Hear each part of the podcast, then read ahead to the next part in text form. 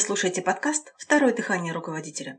Это подкаст для владельцев бизнеса и руководителей, которые хотят получать больше результатов от своих сотрудников. С вами Елена Бояркина, и сегодня мы поговорим о найме персонала в условиях кадрового голода, в кавычках. Я ежедневно общаюсь с руководителями и владельцами бизнесов, и многие из них в настоящий момент жалуются на нехватку сотрудников, на невозможность нанять тех, кто нужен компании. Сложности при закрытии некоторых вакансий действительно есть. Именно поэтому мы записали этот выпуск. Я хочу обратить ваше внимание на несколько моментов.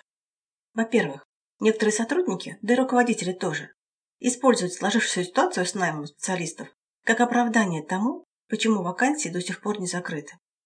Это как в продажах бывает, что продавец говорит, клиентов мало, у них денег нет, конкурентов много, вот поэтому у меня продажи низкие.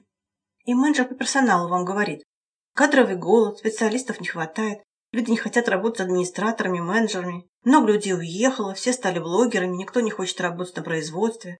Профтехобразование развалено и прочие подобные вещи.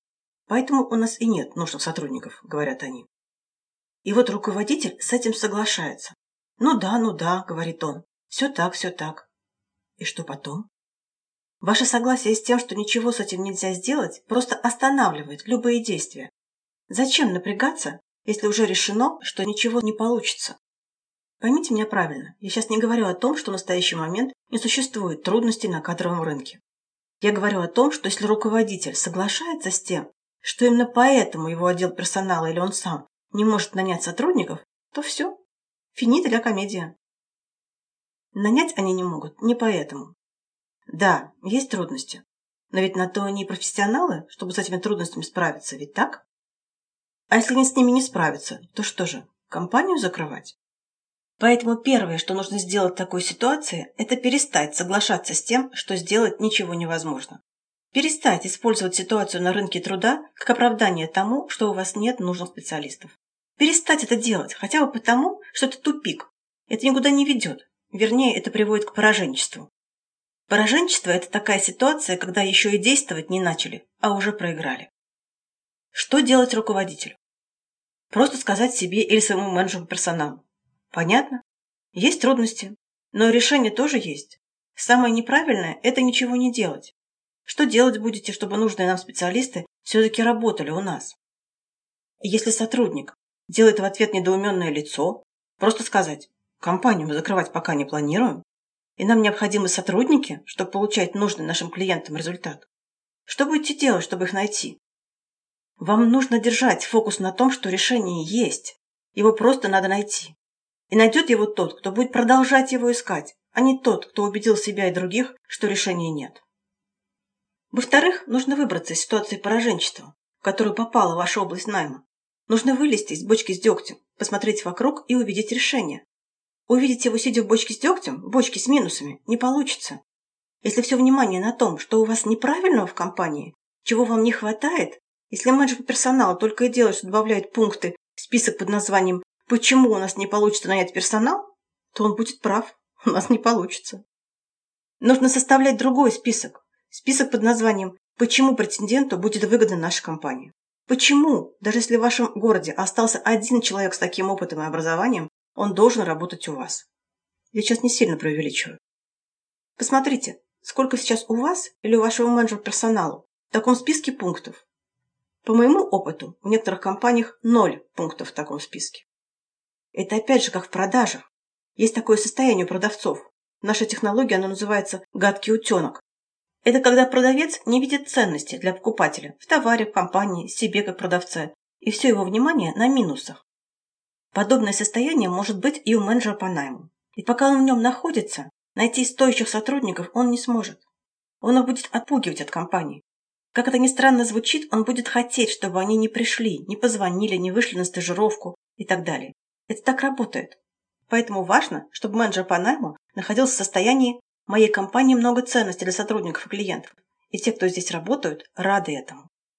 На тренинге «Наем. Как стать поток эффективных сотрудников» мы даем специальные практические задания, которые помогают менеджеру по найму прийти к такому состоянию. Эта работа с менеджером по персоналу очень быстро окупается для компании. Следующее, на что я хочу обратить ваше внимание, это то, насколько ваш менеджер по персоналу способен привлекать кандидатов для работы в вашей компании. Посмотрите, куда направлено его внимание. На поиск решений или на поиск объяснений, почему не получится. Действует ли он или объясняет. Некоторые менеджеры персонала считают, что если они разместили объявление на сайтах по поиску работы, то все этого достаточно. Типа, я уже все сделал, теперь сижу, жду входящих. Но в лучшем случае некоторые сами мониторят объявления и звонят по ним. Все. Непростые времена нужно действовать быстро, прикладывать больше усилий, чтобы получить тот результат, который ранее получался меньшими усилиями. Нужно находить дополнительные способы поиска персонала. Вытащите себя или сотрудника из пораженчества, и решения найдутся. Теперь давайте посмотрим на основные законы найма. Они очень близки к законам продаж. Первое – это закон исходящего и входящего потока. Дотянитесь до как можно большего количества людей. Сделайте информацию о том, какого сотрудника вы ищете, известной большому количеству людей. Если вы пока не получаете нужных результатов, увеличьте исходящий поток.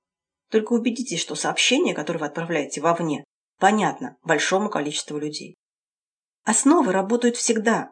Просто мы часто забываем про них и начинаем искать что-то особенное. Какие-то фишечки, волшебные палочки и прочее. Второе.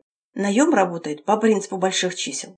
Чтобы найти тех, кто вам подойдет, придется перебрать большое количество вариантов.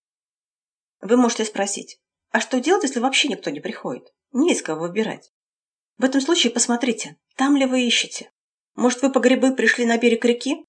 Разместили объявление в группе «Кому за?» и хотите найти молодых и активных? У нас был один клиент, который никак не мог найти для своей компании трактористов. И когда стали анализировать, где он их ищет, выяснилось, что ему посоветовали разместить информацию о вакансии в интернете. Когда мы порекомендовали ему простую расклейку объявлений чуть ли не на фонарных столбах, в местах массового скопления людей в поселках, трактористы быстро нашлись. И еще посмотрите на то, с помощью чего вы пытаетесь привлечь кандидата. Интересно ли это вашему потенциальному сотруднику? А то, может быть, вы пришли на рыбалку, а в качестве приманки принесли с собой старый башмак? На тренинге по найму наши клиенты подробно рассматривают, чем можно привлечь кандидатов в своей компании и составляют несколько вариантов объявлений для различных вакансий и источников найма. Поэтому, если вы действительно хотите изменить область найма в вашей компании и получить нужные результаты, узнайте об этом тренинге больше. Вы можете получить больше информации на нашем сайте или написав нам по электронной почте. Адрес сайта указан в описании выпуска. И еще один момент. Мне хотелось бы получить от вас обратную связь в отношении подкастов. Вы можете написать комментарий, поставить лайк, подписаться на информирование о новых выпусках подкаста. Также у вас есть возможность написать мне по электронной почте, указанной в описании подкаста, и задать свой вопрос. На этом все. Спасибо за внимание и до встречи на подкасте «Второе дыхание руководителя».